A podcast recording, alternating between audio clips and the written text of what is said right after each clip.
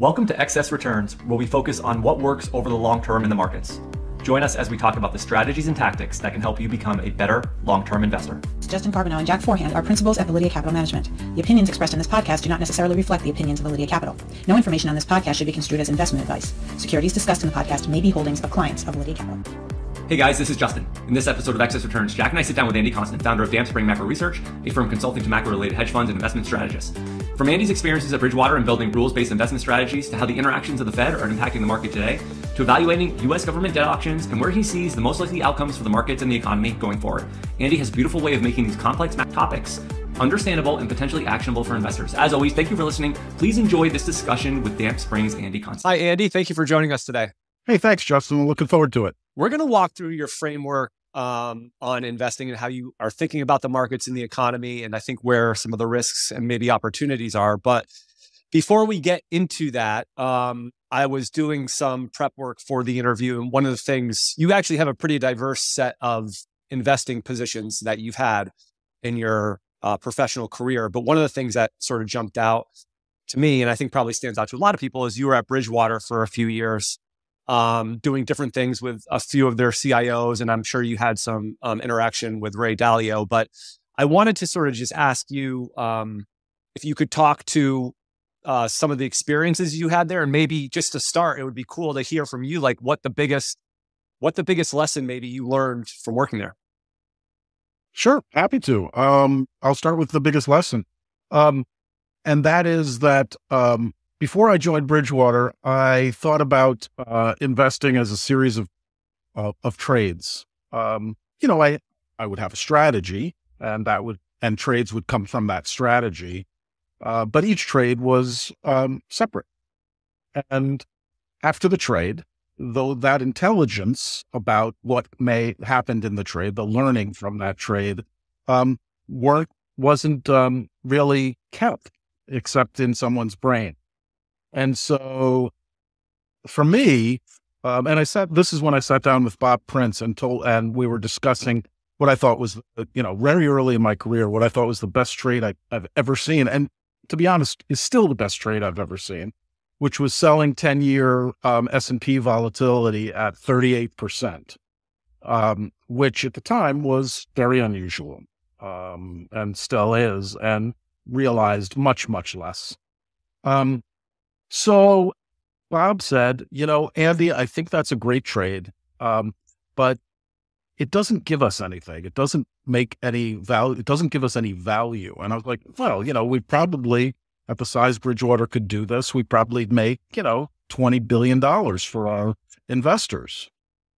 Um, and he said, yeah, but then that would be over and we wouldn't have anything more than the money we made.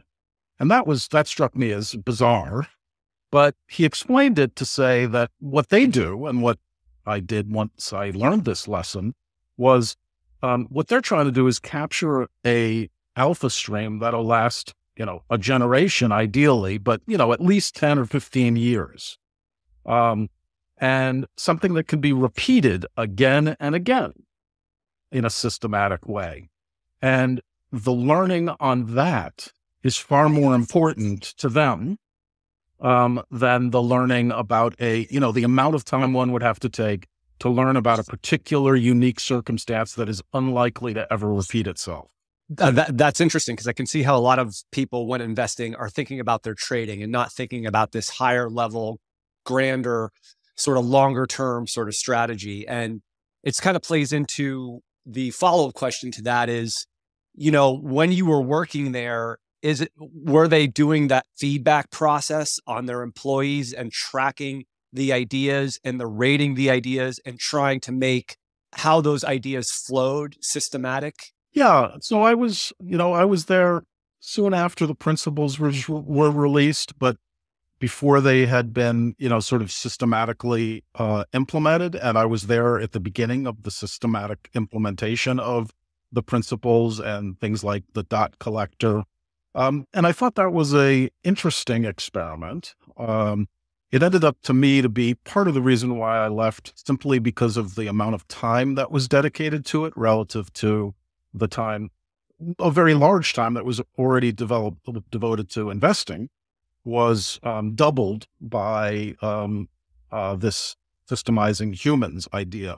And I do get the idea. I think if there's something reasonable to know about what someone's truly like and how they're like to likely to um, to uh, um, react to various stimuluses and how they're best partnered with people that have complementary skills and you avoiding at work in which they are most suited to. Um, and so all that, I think, is a good uh, end goal. The implementation was, you know, they learned something. The whole process was a learning thing. So the implementation had its, um, its positives and negatives. To me, the big negative was it just required a lot of time. Are there any misconceptions uh, out there in the public that you think kind of aren't really, you know, true with how people perceive Bridgewater, the culture, or maybe even to some extent, the investment strategies that they run? Well, let me say that um, I don't know. Um, but because I don't know what the, um, outside impressions are by people, um, to me, the experience of being there was the biggest growth opportunity of my career. Um, I learned more about, uh, investing and myself than I've ever could have ever imagined in those three, three and a half years I was there. And I think it was the most rewarding experience I've ever had. It wasn't perfect, but it was as close, it was, it, it, it is the highlight of my life. Um, so I fit in that organization, um, for three and a half years, which is, you know, a long time for an outsider to most people that come there come from, um, um, undergraduate, um, straight from college. And as, as a, um, experienced hire, it's a bit more complex to, uh, fit in, but I think from a culture fit, it was, it was a good match for me. Um, but as it relates to the investing, I definitely know that people don't understand how Bridgewater invests at, in the large. And that's because there is some perception that, uh, the, the C I Os, um, pull levers on the portfolio to express views. And the answer to that is they don't. Um, I had the unique role of being right at the point where all of the ideas are um, then turned into uh, um, a portfolio and then executed. And I will say from that vantage point, I know exactly how much discretion or lack of discretion the C I Os have. And I would say the amount of capital out of one hundred cents on the dollar, um, one cent at most is discretionary. And ninety-nine cents are simply the models doing what they're programmed to do. And I think that is broadly misunderstood. In addition to Bridgewater, you've worked at Salomon Brothers in your career, you worked at Brevan Howard, and you, you've had sort of a long run of, of experience in the markets. And I'm just wondering, you know, over the course of your career, what do you think the biggest changes are that you've seen in the markets? Well, certainly, um, well, from a standpoint of, uh, so mostly nothing. Um, mostly it's, There are the things that I focus on are, um, and learned this expression at Bridgewater, timeless and universal, and have to do with the way people act in an economy. Um, now I would say that one actor has taken a much, much larger role, um, than ever before starting in two thousand eight. And that is the central banks. Um, but the fiscal side has always had a major role. Uh, government fiscal side has always had a major role. And the private sector has always had a major role. Um, and I don't think that is by and large changed, um, at all. Uh, people are still doing the same things they've done. I think the level of sophistication is, um, evolves every day. And so, um, you know, the people that, uh, have alpha go from, um, shift through time. Um, people lose their ability to make edge. Um, when I started, insider trading was a real thing that happened all the time, like all the time. Um, anything from, um, real, you know, investment bankers telling their friends to buy a stock that's about to get acquired to, um, large Connecticut based hedge funds, um, getting a call early when a large block of stock is about to be sold, front running that and buying on the print. All of those types of things. And for that matter, winks and nods between central bankers and invest and, uh, um, um, sell-side firms about what is likely to be the shifts in interest interest rates. All of that happened. Now the edges are much, and so that was an edge for people. Le- illegal, but an edge. Um, nowadays, that's still exists, but is much less. And people who can do, you know, fancy things with anticipating human behavior, um, with and do it rapidly with computers, are really just doing the same thing. But you know, it's just trying to get in front of somebody else's order flow. So, do you think technology in general? I mean, do you think it's made it much more difficult to get an edge for people, or do you think it really hasn't changed all that much? Well, I think doing something illegally has always been an easy way to get an edge, and will continue to always be an easy way to get an edge. Doing something legally has always been very difficult, uh, but the amount of capital that's deployed um, for various types of trading strategies um, in itself, uh, by and large, increases along with the size of the market, but is very cyclical. And, you know, the people that were doing capital structure arbitrage before the um, great financial crisis um, lost all their money in the great financial crisis. And so those types of strategies go out of favor for a period of time, and there's quite a bit of alpha available. So it depends on who's doing well and the blowups that have happened. And so, but by and large, the amount of capital is expanding for um, relative value strategies, for arbitrage strategies, for alpha strategies, um, in the in an exactly the same way it always has, which is, so for instance, this year, um, twenty twenty-two, uh, until the September-ish, uh, C T As were the way to make to make alpha. Um, and C T As are momentum-driven strategies that had extremely strong performance in um, the first half of this year. And the assets under management grew rapidly, and they lost money. In fact, the average investor in most of these funds, given how much new money was put at risk in the second half of the year, lost money for the year um, because the strategy got very, very crowded. And then we had that uh, momentum pivot in um, October and November that put all those C T As um, um, on their back foot. So those sort of things happen all the time. Yeah, that, that seems to be a timeless lesson in markets, is people are always going to chase what works right now. Um, you know, they're probably going to be late to, to whatever it is. I, I remember like back in the day, and, and you know, the permanent portfolio was a great way to invest, but you know, after two thousand eight, like money just flooded into the permanent portfolio, you know, right, right effectively at the bottom. So, you know, investors have this tendency to always be chasing what, what has worked, maybe it, maybe it to their detriment. Uh, you know, momentum is a real thing too. So if you can get momentum, you're going to end up being ahead of the people that buy late and selling to the people that buy late. And they of course are not going to make money. And that's actually a fairly timeless and universal um, driver because of that very human nature you described. So momentum is one of the factors with that, without a doubt, um, have a basis in sort of human behavior. I want to talk about your framework. You mentioned that the Fed is playing a much bigger role in the market today than they used to. Um, you have a really interesting framework that kind of incorporates what they're doing with the Q E and Q T, and then also what the government's doing in terms of deficits and surpluses. And I'm wondering if you could just at a high level talk about what your framework is. Yeah, sure. So there are four pillars.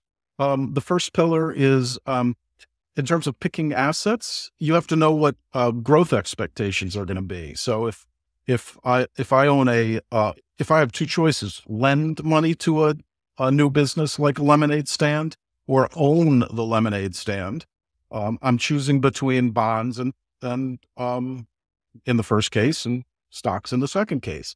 And, you know, a lemonade stand does well when, you know, people start buying a lot of lemonade. And so that's growth. And so if you can expect growth in your, uh, in the economy, um, you'd prefer stocks over bonds. And so that's one pillar. What's growth doing? Um, the next one is inflation. Inflation's interesting in that for nominal bonds, for fixed, it for fixed income, um, when inflation is higher, um, you're only receiving the same fixed income. And so by lending to buying a bond, lending to somebody who pays you back ten years from now, um, your purchasing power when you make that loan is higher than when you give it, when you get your money back. And so inflation is bad for bonds. It's a little more complicated for equities, but it's actually quite easy for things like commodities. Um, and so the second pillar is how are inflation expectations laying out? Um, the fourth pillar, I'll come back to the one you want to talk about as my third pillar, but the fourth pillar depends on a lot of the things we just spoke about, which is um, how are investors positioned and what might they likely do? And I call that flow and positioning, and it's something you can monitor for across a wide range of investors. Um, but the third pillar is the one that's been dominant for since twenty twenty, um, and that is um, what I call risk premium. And risk premium is um, the following thing. Um, if you have cash and you give it to somebody, either a bo- somebody who wants to sell you a bond or a stock, you're going to take on risk because cash isn't going to change tomorrow. But those one of those two investments is, is going to change tomorrow. And you may want your cash back. And the only way you can do it is to sell your, your, your, um, your investment to somebody else, and you can suffer um, a, a, a drawdown, and you could have less money. And so for that, you need to take, uh, you need to be compensated. And that's, um, and that's the benefit of holding assets. Um, people will compensate you for taking risk. Um, sometimes they compensate you very little. Sometimes they compensate you a lot, but in all cases, um, the compensation for taking on risk is positive. And so owning assets by and large is a good deal. Um, but what's important is that, um, periodically, um, the demand for assets, meaning the savers, and the supply of assets, meaning issuers like the government, corporations, um, banks, anything that Um, creates um, an asset, um, get out of whack. And when they get out of whack, the supply and demand gets out of whack. And when they get out of whack, um, that affects their price. So there are t- in in the Q E example, which started in two thousand twenty, uh, I'm just talking about the post-COVID Q E, the Fed was buying assets from the market, um, and th- that money Um, squeezed the price of assets higher um, because there was an imbalance between the supply of assets and the demand for assets. And that caused risk premiums to fall, which is inverse to the multiple of a stock expanding, um, and caused an extensive rally um, in um, assets. Um, in Q T, the opposite is happening. The The um, private sector is being asked to take on more assets than they'd prefer. And so savers have that may have a fixed demand for assets. Now we're seeing a greater supply of assets that results in their price falling to increase their the demand that they um, have to make the market settle. And so that back and forth is my third pillar. And how does what the government's doing in terms of running a deficit or a surplus play into it? Sure. So the government is a participant. Um, they really are a, um, a wealth transfer mechanism more so than a participant in that um, when they run a deficit, well, whenever they spend, you know, they spend by taking taxes in and paying them out to somebody else. And so that itself has an economic impact, even if there is no deficit or, um, or, um, surplus, because if you today take money from savers and hand it to consumers, that tends to be stimulative because consumers, instead of saving, will go out and spend. And that will create demand, which will create growth, potentially inflation. When you run a deficit, um, the same thing applies. You're shifting money from one, the people that give it to you, in this case, Um, taxpayers and savers, and handing it to the economy in a, in a different way. And so um, it really depends on um, all the mechanics of how that transfer occurs, um, who gets the money, who provided the money, and what do they do with the money. And so tracking those sort of things um, is important. And the interesting thing about the post-COVID time was that the government funded by the, tr the, the Fed buying the bonds, didn't have to find a new saver to get money to hand to the economy. They got the Fed. And so the money came from the Fed and then was handed straight to the economy. No pain by the self, the, it, no, the savers felt no pain because they didn't have to buy anything. And the economy got a whole bunch of dollars that they could spend. And that was inflationary. It took a while for that to play through the market, but that was the inflationary impulse. This very large, it's like, like there's a M M T is a, the popular way, um, phrase now, but that was essentially money that was monetized by the Fed and, and helicoptered from the fiscal side. And that is an inflationary impulse. There was an example last year where you ended up getting bullish. And I, and I think the, the reason you got bullish was effectively the government had a surplus. And so that was sort of washing Q T, I think, to some degree. But I may have that wrong, but I'm, I was wondering if you could give that as an example sort of of how these two things interact. So in April of twenty twenty-one, um, twenty twenty-two, uh, the stock market was down and falling. And um, on May third or so, Um, the government announced what it was going to be issuing, and the issuance fell dramatically. And that was because they didn't need the money. Because of high inflation, and, you know, the wage inflation wasn't as high as it is now, but was, was positive. Um, that meant the um, tax receipts that came through from regular old income tax, which is the biggest source of income for the government, blew out, were just enormous, resulting in lack of issuance. Now, it was one factor, that lack of supply of assets um, was one factor on why I got bullish in um, the later part of the, on June twenty-ninth, and then um, followed it up with um, a call on in mid-July. Um, the rest of it was the positioning and the other economic factors and valuation, um, but that was a major factor. Can you explain the, uh, one of the things you've talked about a lot is this T G A, or the Treasury General Account. Can, can you explain what that is and how this plays into this whole thing? Um, the Treasury, Treasury General Account is just like your bank account at any other bank. And you, um, uh, and the, in this case, the government, their bank happens to be called the Federal Reserve. Um, and what they do is when they get inflows from taxes, they deposit it into their bank account, the Treasury General Account. And when they spend money, that when they write a check, they, they get the money from that bank account, just like you and I would for a checking account. Um, and so it's the clearing account, it's literally the checking account that all the spending and save and, um, and tax receipts go into.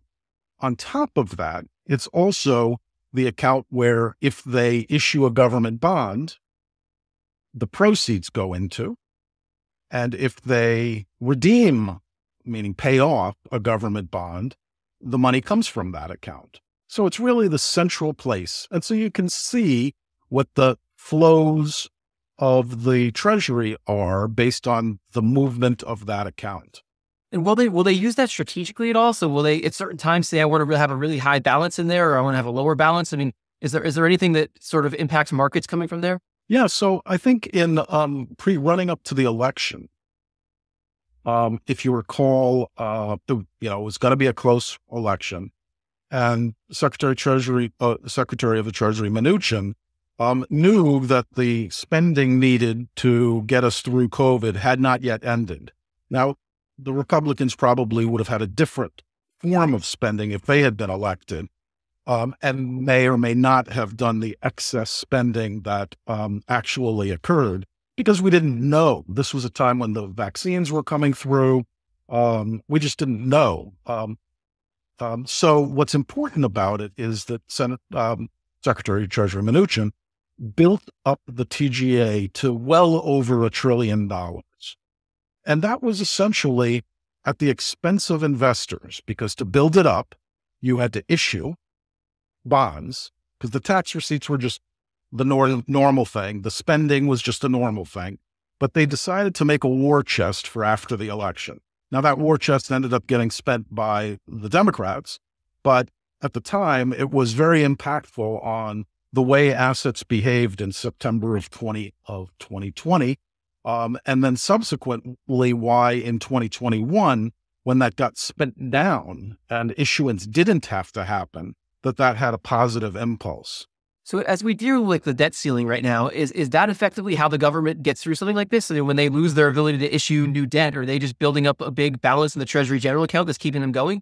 Right. That's another strategy, which is if you had built up a big T G A, big, big checking account, um, now that would, that buildup would have had to been financed by the debt, which hits its ceiling.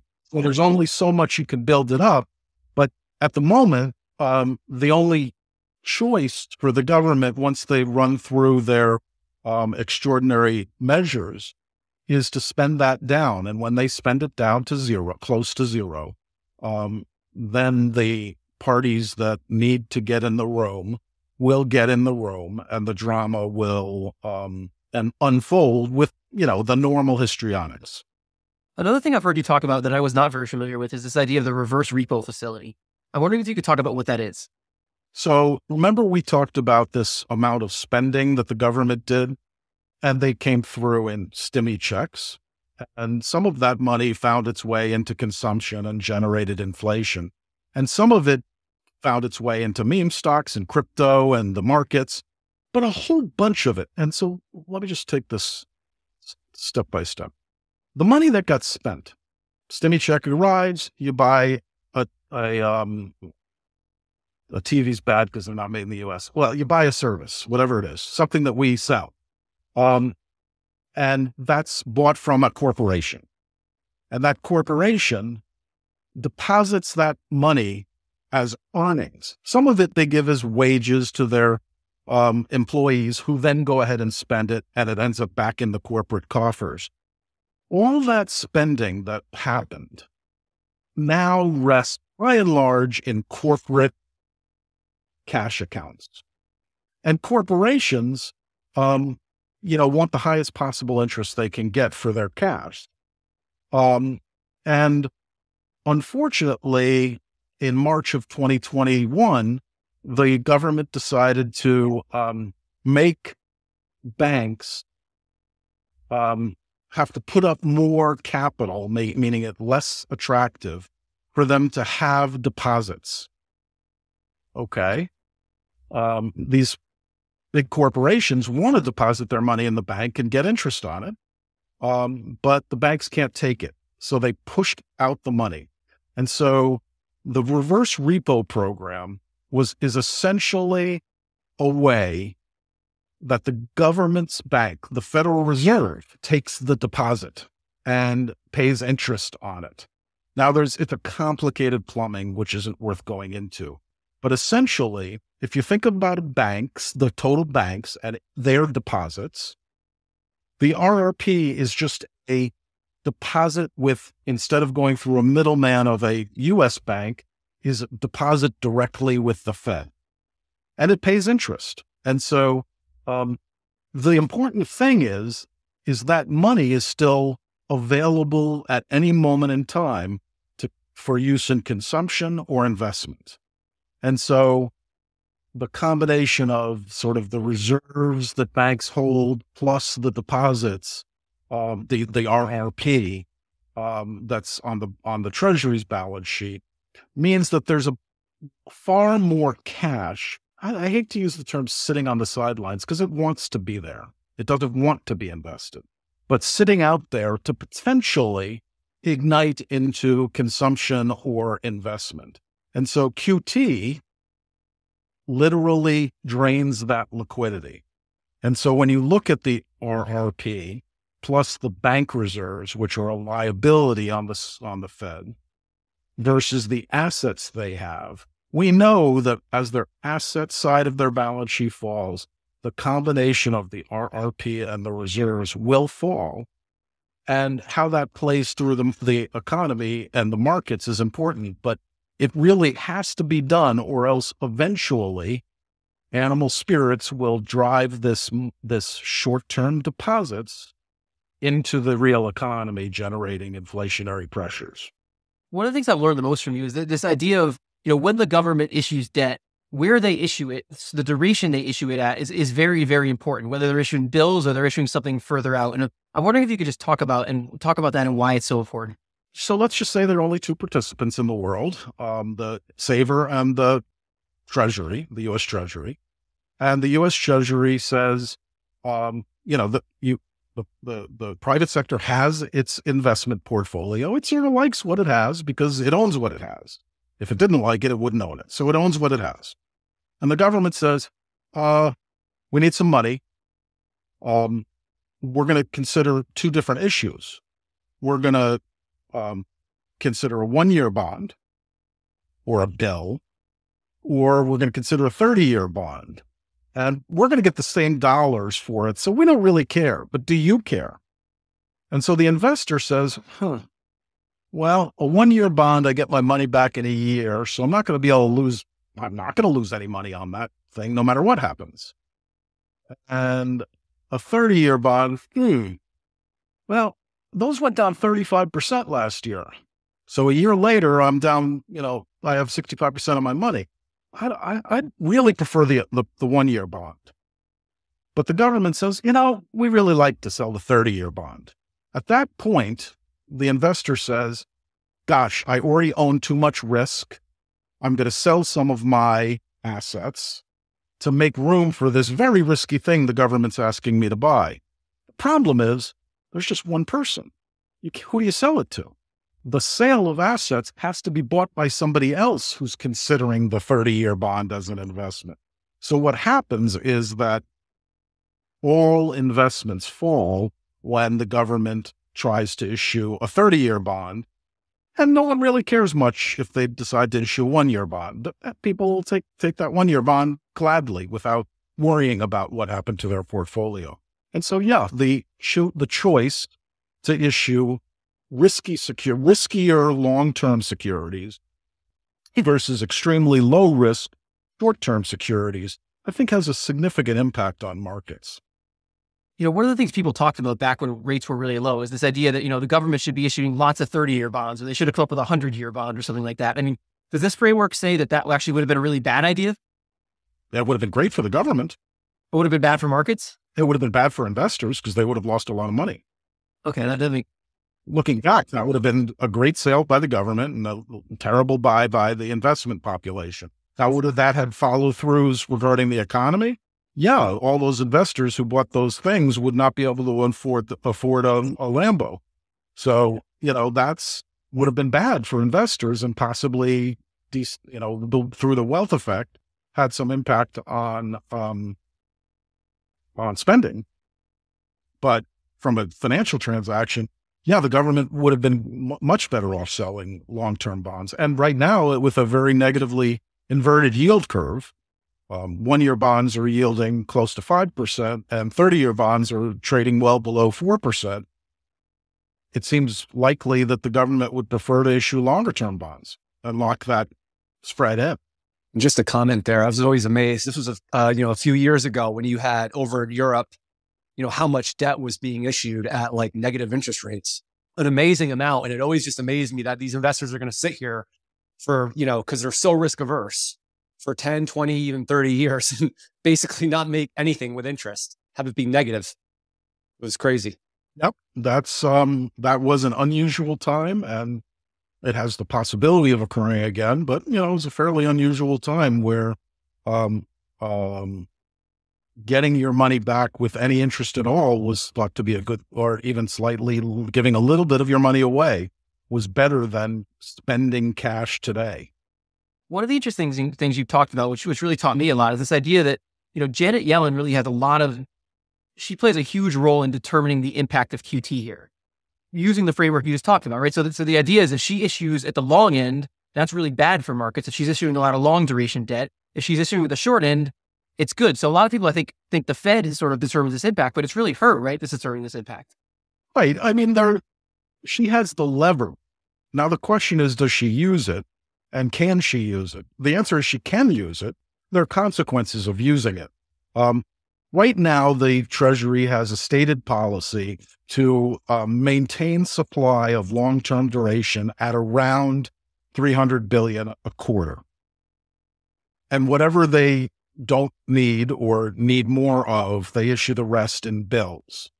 And so that's a, they care about having a, produ a a um, predictable supply of long-term bonds because they don't want to surprise markets.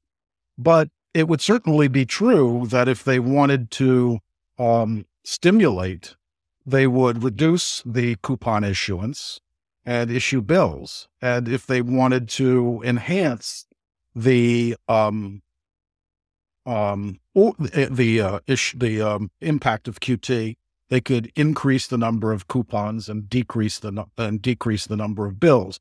The thing is that they also don't, that's strategic, and that's their policy in terms of a predictable amount of duration. At the same time, they also have to manage um, rising and falling budget deficits, because that has an impact on the quantity.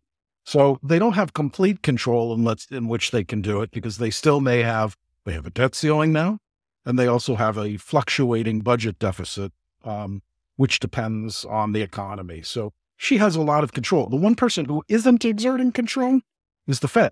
All they're doing is saying, our bonds roll off every sixty billion dollars a month, um, pay us. That's all they're saying.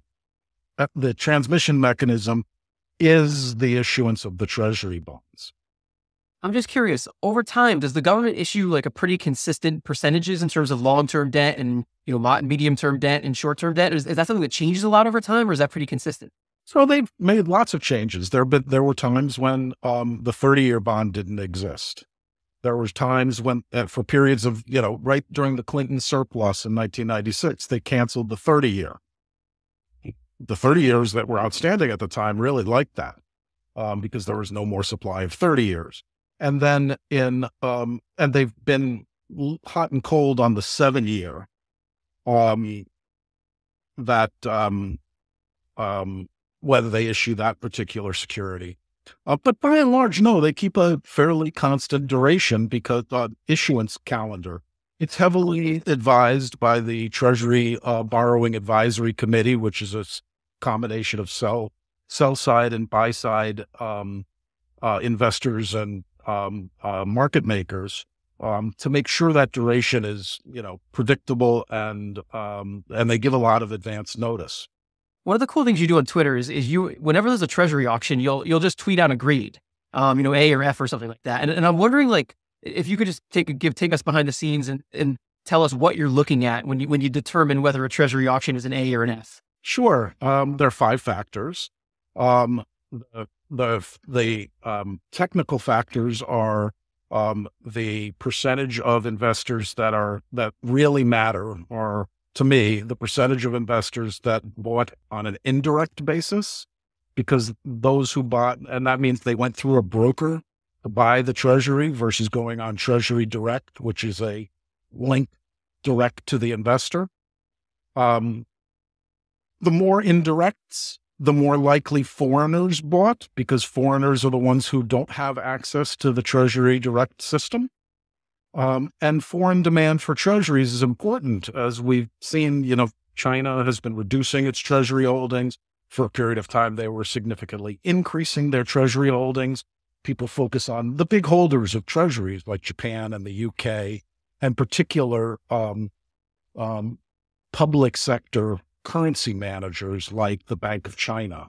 And so you can tell whether an auction is being bid by the Bank of China, roughly, um, the, by the indirect. The other is the bid to cover, which is the number of people that would have um, been happy to take the auction at the price that it traded at.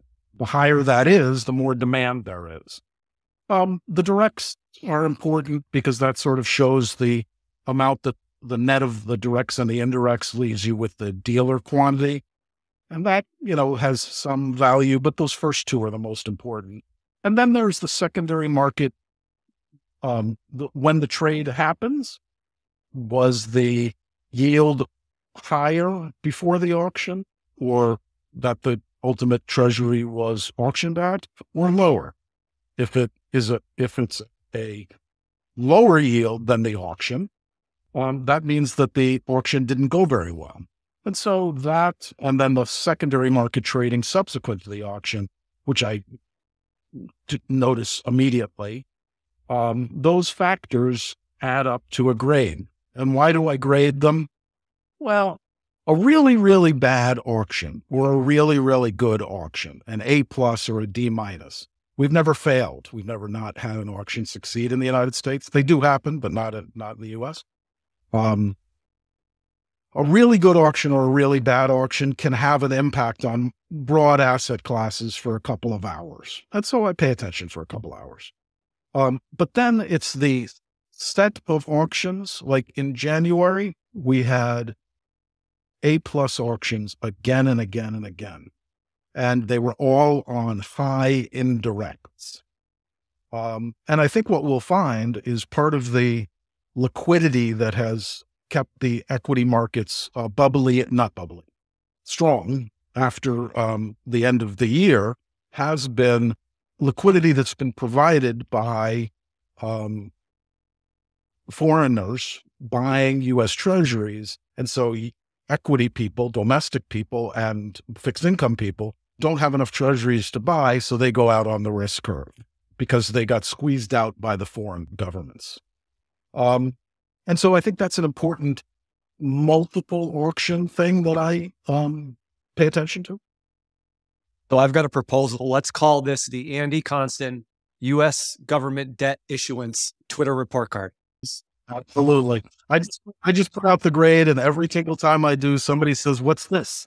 Why didn't you say D minus randomly? I mean, yeah, I'm sure if you created like a primer of, I'm sure you have it, like of what everything. Yeah. I, oh, as soon as, as soon as I get that question, I retweet the same thing we did every auction that I get that question, which is pretty much every auction. I can't, I can't figure out a better way to do it rapidly and also um, explain everything. Um, I wanted to ask you, so you explained your four pillars before. So just to recap, it's growth, inflation expectations, how investors are positioned or the flows, and then this idea of the risk premium. So could you kind of just talk quickly about what your views are on each of those and how those are relating to the stock market today and also the bond market today? Sure. So, um, well, let's describe the islands that I tweet about all the time. Um, there is, um, I think there are three likely outcomes, and the path to those outcomes may include multiple versions of each of these outcomes. But there are three likely outcomes before we reach normality, whatever that may be. There's a deep recession that kills inflation because the Fed has, um, by raising interest rates, hit demand adequately, so that people lose their jobs, inflation dies, and um, we have a recession. Um, there's um, a soft landing, um, and that is where magically inflation falls, um, partly due to the Fed's actions, but also due to any other number of things. Um, despite a very strong bond um, job market, and the Fed can take their foot off the brake, not necessarily cut rates, but at least no longer hike. Um, inflation stays low, and we don't lose a lot of jobs. And that's sort of a, that's what people think of as a soft landing. And then there's the higher for longer island. And on that island, the Fed has not yet killed inflation because the job, because what I mentioned about lots of liquidity and, um, the job market being very strong, um, inflation takes longer to uh, fade. Um, and in that world, the Fed has to increase interest rates more than they have um, and to tighten financial conditions to cause either a soft landing or a hard landing or, or a recession. But they keep going. And so assets, prices, you know, depend on which of those islands we're heading to. And the thing I've, I've noticed most, and a lot of that has changed in the last, call it, week, um, is that the recession island, well, one thing for sure, given the amount that assets have rallied in the um, first half, uh, the end of the, all, all Q four, Q four and into Q one, soft landing is the central expectation of markets. People expect this to work out. Inflation's going to come down. We're not going to have a big recession. And that has inflated all asset prices, because it's, it's great for all asset prices. the Fed eases or, or doesn't hike anymore, earnings are fine, no recession, buy bonds, buy stocks, buy gold, buy meme stocks, buy high tech stocks, buy the biggest shorts. All those things work perfectly in a, in, in a um, soft landing. So that trade has, in my view, very crowded.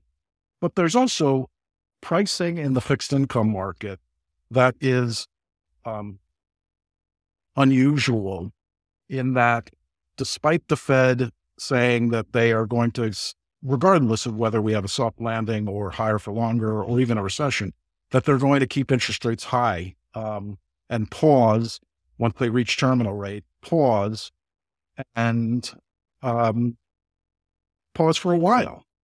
But the market until early, until last week, um, had priced two hundred basis points of cuts um, once we hit terminal rate in March or June um, rapidly, um, which implies from that the bond market is is is um, um, ensconced at Recession Island.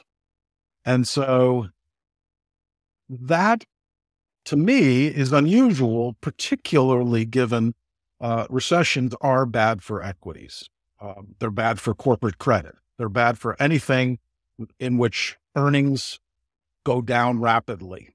Um, despite interest rates falling, earnings drive equity prices lower. Um, and the multiple is high today. Earnings expectations are high. They haven't really come down much. They've come down a little bit, but not much, not like a recession. And so the disparity between what the um, short-term interest rate market is pricing and the equity market is pricing is pretty unusual in my view, and create, to me, creates both opportunity, but also a fair con- amount of concern that, um, you know, that dis- disconnect is going to Um, shift fairly rapidly, and we're in that process this this this week. Um, the um, C P I today, uh, which was right in line, um, has resulted in uh, um, higher interest, short-term interest rates across the curve, um, and some of that recession is getting priced out, and people are looking for you know where the economy is going to go. I think it's going to go to the higher for longer place. And that's actually a place that equities can survive at, um, because higher for longer means that growth is higher, inflation is higher, which means nominal growth is higher, which means profits are, uh, sorry, revenues are higher. Now it's a question about whether profits will be higher, but as long as expenses are going up at the same rate of inflation as the top line, that's actually pretty good for profits. And so equities can survive a higher for longer environment. We have a headwind because bond prices will fall rapidly and earnings are discounted by the risk-free rate. And so high interest rates are a headwind against that otherwise bullish conditions for equities. But I could see where higher for longer ends up with equities holding its, you know, sort of range. Um, but the thing is that and bonds sell off a lot. But the thing about the higher for longer scenario is that is not a goal. That is a short-term destination that leads to normality through either a soft landing or a recession. And in my view, this idea of a soft landing um, just doesn't make any sense to me. And that's because of the um, tremendous fiscal and monetary flows that we've seen, and the withdrawal of those fiscal and monetary flows just being very hard, lots of winds, crosswinds for the Fed to navigate with a extremely rough tool. They can change interest rates or they can change Q T. That's not many levers. And they really don't have much to do with Q T. Janet has them. So I think that's very hard to land softly with those set of controls and those set of headwinds. And then you add on the fact that China is has is at a complete has just begun its flight, and the U K is uh, and Europe are sort of at their peak in that you know they've got a lot of tightening to do, and they haven't even come close to approaching the runway. And so, with those lack of because the globe is so um, out of sync it makes another difficult um, challenge for the Fed to have a soft landing. And so, you know, I think the path is higher for longer for the next, you know, call it three months to nine months, and then a deep recession um, with a, potentially a, you know, a look at the uh, at a soft landing runway getting priced in again, like it did this this last quarter. Um, but I don't see us landing soft. I'm just curious. Uh, you had mentioned that the bond market is kind of on recession island, and you know the stock market's probably in soft landing island. There's this old adage people have that you know when the stock market and the bond market disagree, the bond market's always right. And you've had a long career in markets, and I'm wondering, do you do you think there's some truth to that? I think there is no truth to that. I and I don't say it out of just. I know that the guys in the equity department that I worked with were definitely not as well educated. Um, um, you know. Didn't wear the, the, um, you know, this is the eighties and people were, it was a very different world. All the Harvard educated kids were in fixed and math guys were in fixed income, and all the, you know, the locals that came up from the trading floors were up in the equity floor. It's definitely, you know, you'd see more jewelry on the equity floor, and you'd see, you know, Hermes ties and, um, Harvard degrees on the a fixed income floor. So I get the smart idea. The problem is they're not very good at predicting. It's what I consider important is, is to, does the bond market out always lead the equity market so that you can, the, what the bond market is saying will then a month later show up in the equity market? Well, if so, there's some alpha there. And I've looked for that alpha to look to see if bond market information leads equity market information, and it doesn't exist. It's well arbitraged. So despite what the pedigrees of the fixed income in, um, uh, investor versus the equity investor, uh, there's nothing to the logic that they're smarter. Um, at least in my, you know, my analysis, which is done systematically to see if I could find, all I'm doing is searching for alpha. And so if that thing you said was true, that would be great alpha and easy to find, and you, no one can find it. Well, I want to go back to the Fed for a minute. I mean, what do you think of the Fed's credibility in the market today? Like part of what, when you were talking about like assets rallying so far this year, like part of me thinks the market doesn't believe what Fed officials are saying. And so it's like, they're going to be easing into, you know, later next year. And so assets are reflecting that. But then I think back to the great financial crisis, what they did in COVID.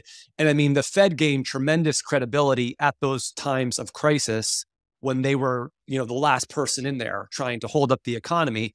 But then they completely missed inflation, um, you know, in late twenty twenty-one. And, and, and then they've changed their stance, obviously. So there's a lot of cross currents there. I mean, what's your feeling with how credible the Fed is in investors' minds today?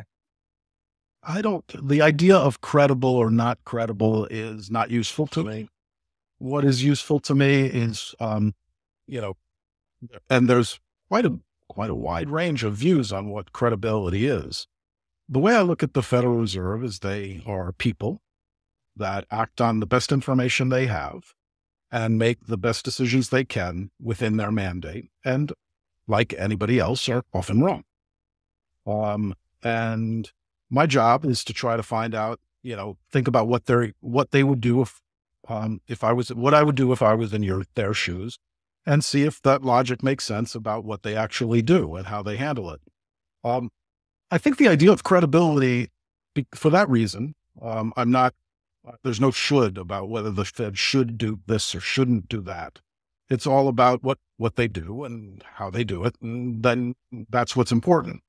Um, But I would say that there are times in which, um, no matter what your level of credibility is, um, everyone, even the most aggressive gold bug who thinks that the Fed is, that we should have um, hard money and go back to a gold standard, and thus the Fed has no credibility whatsoever, can acknowledge, just like me, it was like, yeah, there are a bunch of people doing what they do. And so, you know, whatever that means in credibility, more than the, the gold bug things.